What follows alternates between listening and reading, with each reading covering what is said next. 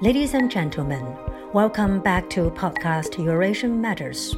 各位听众，欢迎再次收听欧洲华语播客的节目。今天的访谈节目将以英文播出。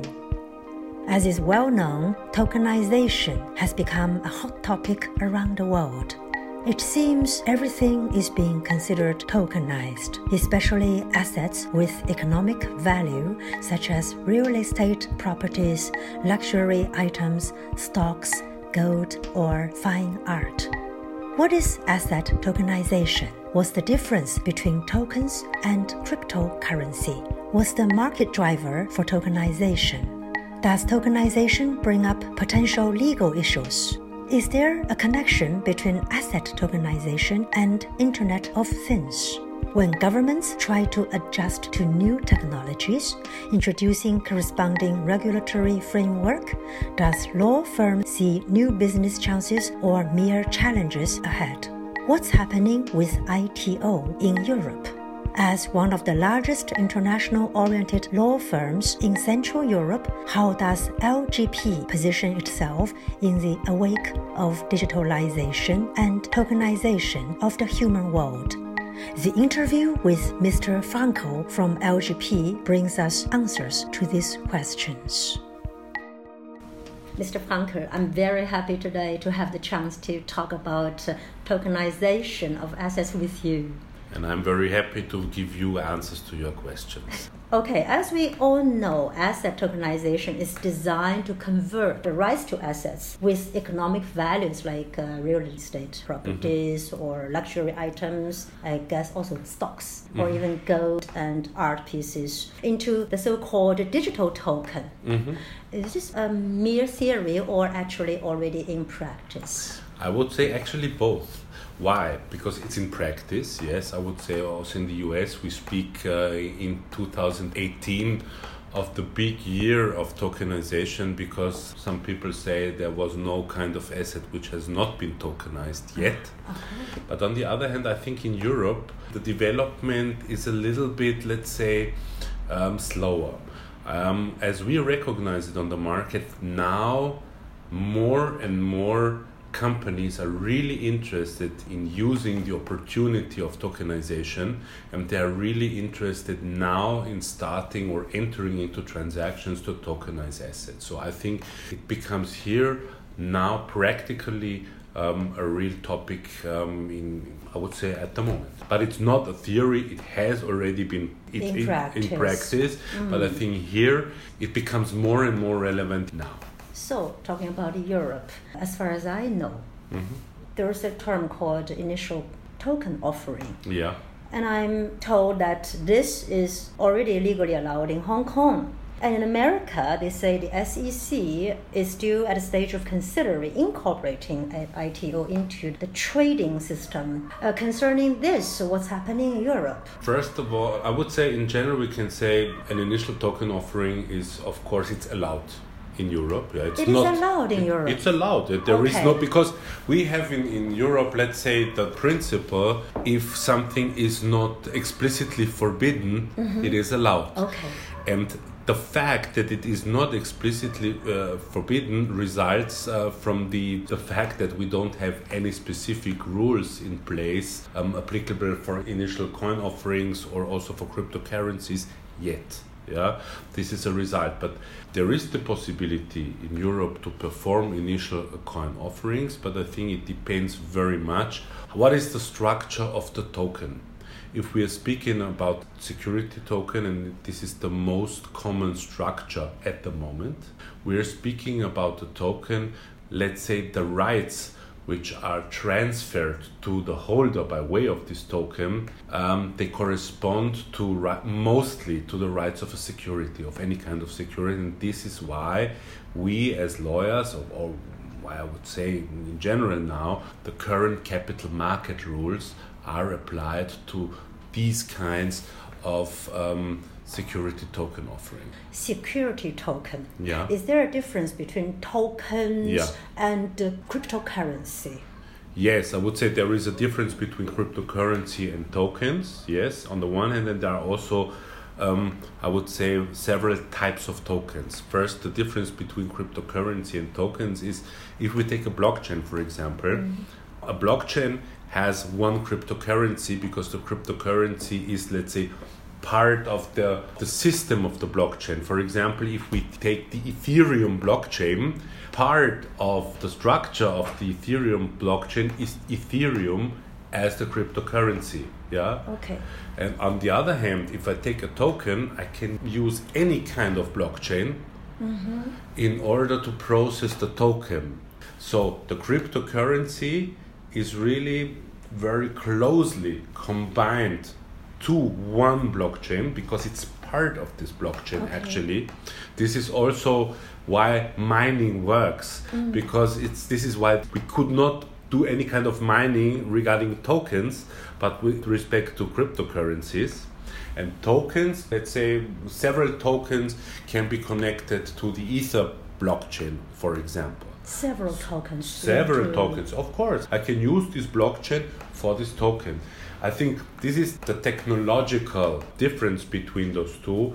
From a commercial standpoint, the cryptocurrency is rather it's working like a currency. If you take um, the tokens, uh, in most cases, they have the character of some kind of a consideration or specific rights. Mm. I have the rights vis-a-vis a specific company to receive any kind of benefits, or I have rights which are comparable to shares, or I have an interest in any kind of asset or an interest in any kind of commodity. So the rights associated with the token are much much more specific than those with the cryptocurrency.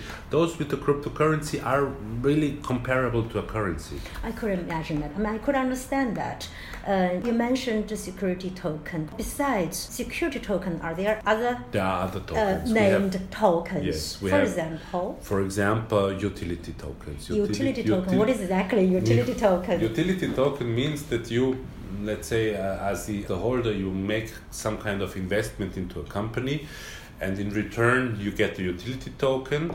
But unlike the security token you cannot compare these rights to let's say any kind of security. It's rather benefits to get some kind of benefits from this company services for let's say discounted prices or let's say access to specific events or specific goods. Whatever you can think of it's very unspecific and all these benefits can be subject of some kind of utility token.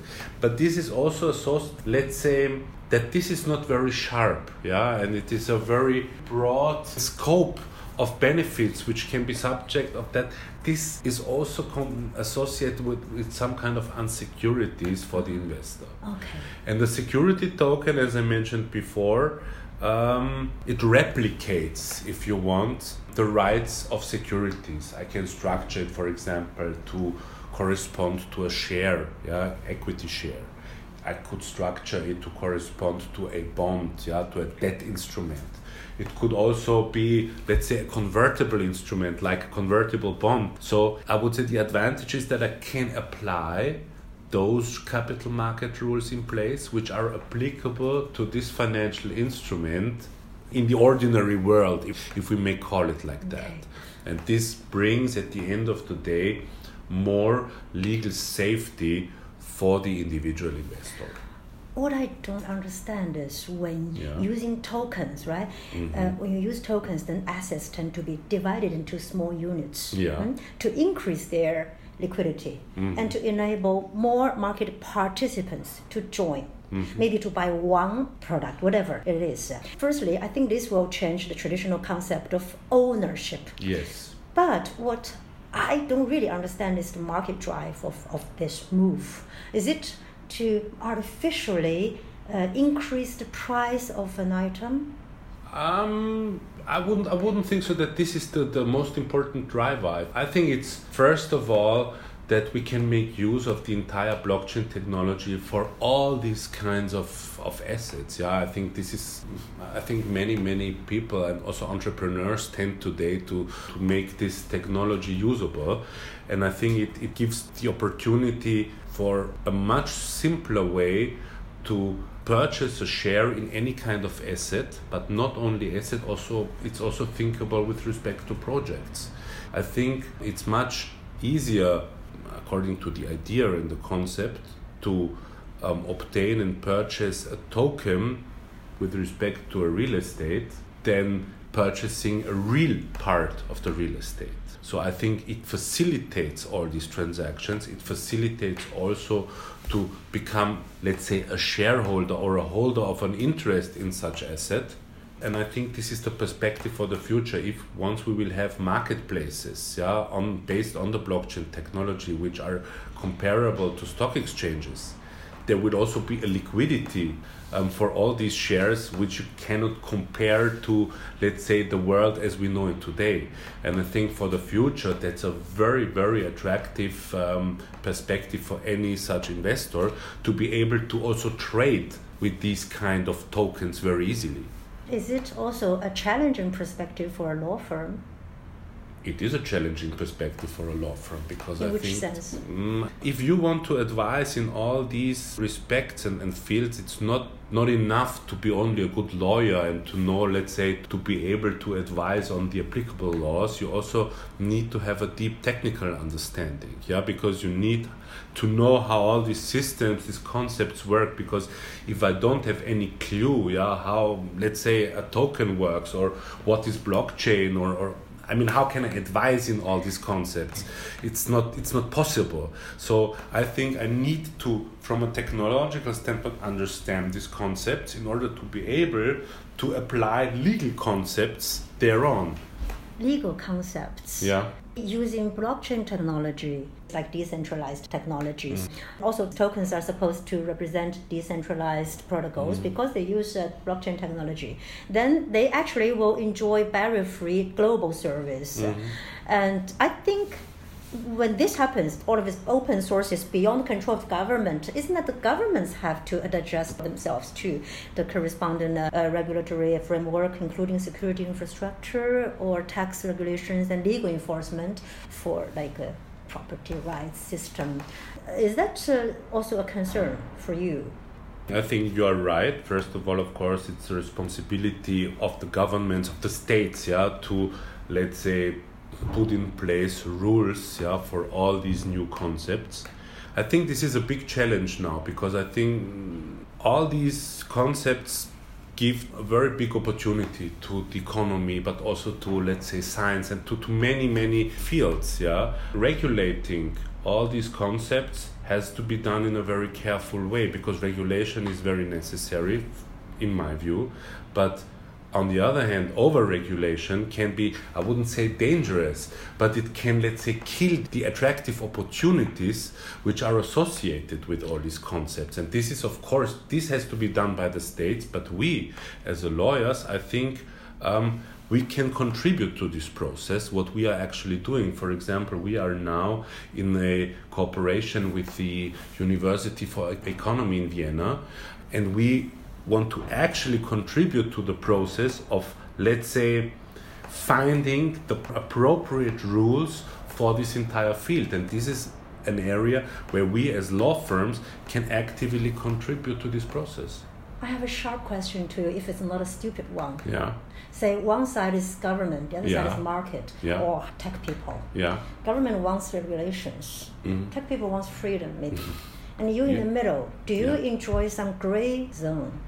I mean, some unclear. I mean, no, I would say I would not over-regulated or not totally free. Then you can actually play with this. I mean, uh, at the moment, we could say everything is a gray zone because we have no rules at all. We can apply analogies. Yeah, this is the one. Or we can, as I mentioned before, there are the security tokens, and we apply, let's say, the current rules of capital market. Apart from that, we are in a gray zone, and we have to, let's say, apply known legal concepts which, which seem suitable for the case. This is what I meant before. We have to understand the technical concept and then we say, okay, this civil legal concept fits here and we apply it. So at the moment, we have to be very flexible.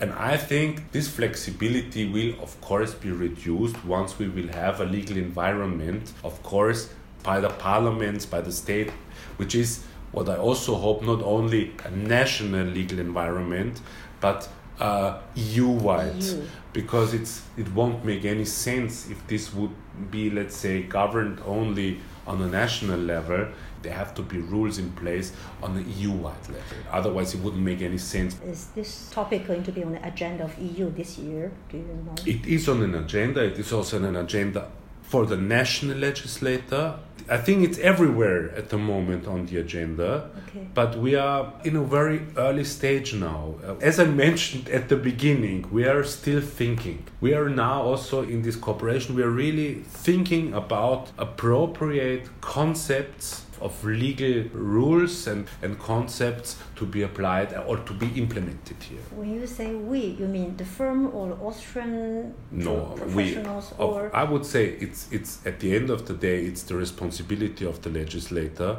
But if you take who is the legislator, the legislator are um, people, members of parliament, and not all. Of, I would say only a few of them really are specialists. So, of course, there are other institutions like universities, like um, this corporation, what I mentioned before, um, all these groups which can contribute their ideas into this process.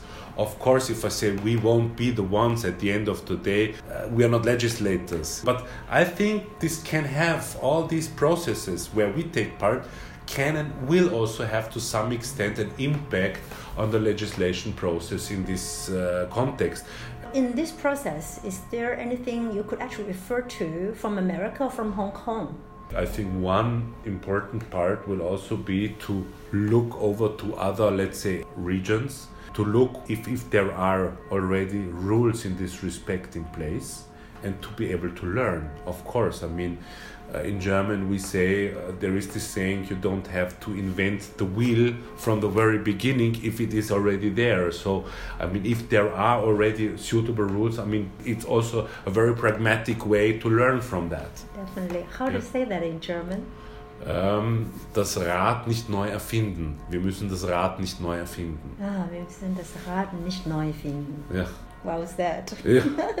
Let's come back to the legal issues possibly linked to tokens or tokenization.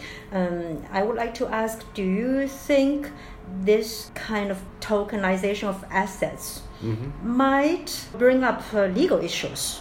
Because when one asset has multiple owners, It has, I of don't course. understand how no, this works. No, I think it, it has, from several standpoints, civil legal issues. For you mentioned it. If I have, for example, a building, a real estate, and this is tokenized, and I have, let's say, for example. I have thousand tokens. Okay. And I and one token is held by one person. Mm-hmm. So we have to answer the question. Do we have now thousand owners, or how Exactly. is it? I mean, we have to think about how to deal with that. I mean, we could come to the conclusion yes, each of these, let's say, token holders Yeah. has a percentage in the real estate, and so, yes, it's true. But if this is the case, then as a consequence, what is with the land register? Hmm. Because according to, I would say, continental European law, hmm. we have this principle um, each kind of uh, transfer of ownership in real estate has to be reflected in the land register. Oh. Otherwise, it's not valid. So, how, How- to deal with that? yeah, now, to have thousand people, and if someone sells the token to someone else, how to cope with that? This is a, these are open questions. It's also tax question because we have a so-called in German Grunderwerbsteuer. That's real estate purchase tax. Um, if I let's say buy a token, or if I buy several token, I don't know. Does this trigger any kind of obligation, or is there a kind of a percentage relevant? Um, also, we have in Austria restrictions um, on the purchase of real estate applicable to foreigners, which call Grundverkehrsrecht, is it called? How is this applicable, for example, if foreigners purchase token in real estate? So there is a wide, wide range of, of legal questions to be, let's say, raised and have not yet been answered. We are actually, because we are engaged also in some projects, we are discussing internally about this question and how to cope with that. But there is no uniform answer to these questions at the moment. you know, as a liberal art major, Yeah. I could only understand this in two ways. One is this is like a communism in this form, Mhm. and the other is another way of making money. I mean, all these assets or things, the, the real objects, become the objects of investment. Yeah. You can't own a piece of Picasso. You mean you split? uh, No, you cannot. You cannot. You cannot take into- scissors and, yeah, and cut scissors, the. or from the time point Yeah. of view, right? Today, okay, it's hanging in my bedroom, and tomorrow it Yeah. have to be moved away to your bedroom or what?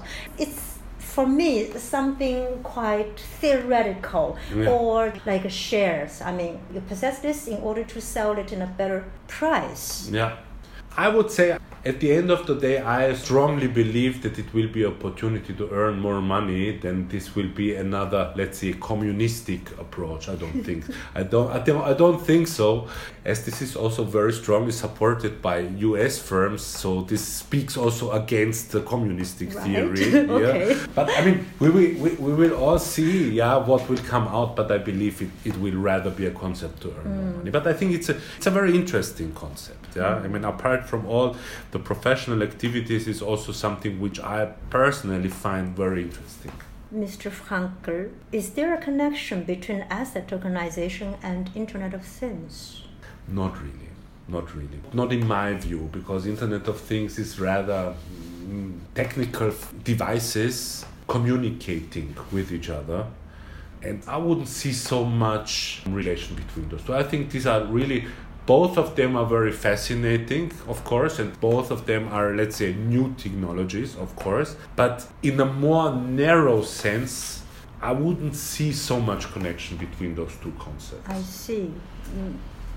Because I thought, you know, Internet of Things is like a, you link Internet to the real life. Yeah. And then this. But it's rather, of course, it's correct, but it's rather a way of, yeah, of communicating between devices. This is why I would say the tokenization is, these are really two different concepts. Okay. Yeah. LGP is one of the largest internationally oriented law firms in Mm-hmm. Central Europe. Yeah. Our age is changing so quick technologically, uh, maybe politically too. So, how would you position yourself in the wake of digitalization and tokenization of our world? I think, first of all, our um, our spirit is very, very open, and I think we have been from the very beginning always very open to all these new developments. Yeah, if you take not only tokenization or, or, or blockchain, also legal tech and then GDPR. I mean, we are we are a law firm very open to all these new developments, and I think this is also why we have been among the first ones who have also professionally advised in all these fields. At the moment, we are even active to more narrow it down to blockchain cryptocurrencies. We are active on, let's say, two sides.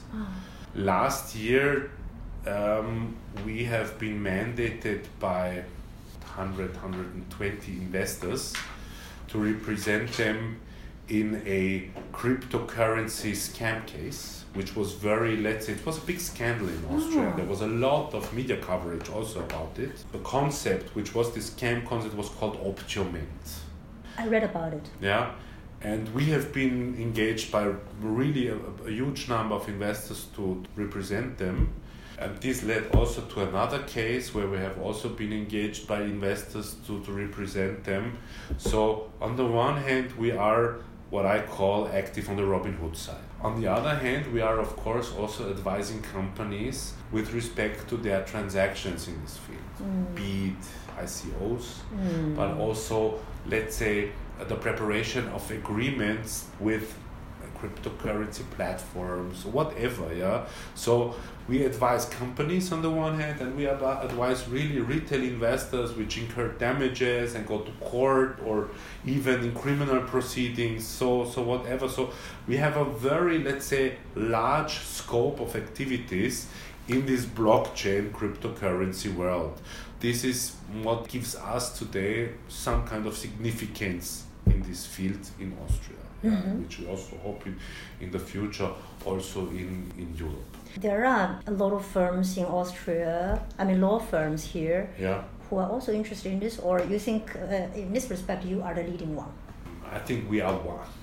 mm. it's always very difficult to say we are the leading ones. I think mm. we are among the leading ones. Okay. Yeah, I think there is a group of only a few ones who are active in that. I think we have also an advantage to the extent that we are part of Andersen Tax and Legal, which is an international law firm and so we have access to other European jurisdictions and also lawyers, but also to the US, and this also, of course, gives us an advantage. Definitely, yeah. definitely. We are not only restricted to Austria. Mm. Thank you so much, Mr. Frankl. I appreciate uh, it as well. All the best to you and uh, your firm. You're very much welcome.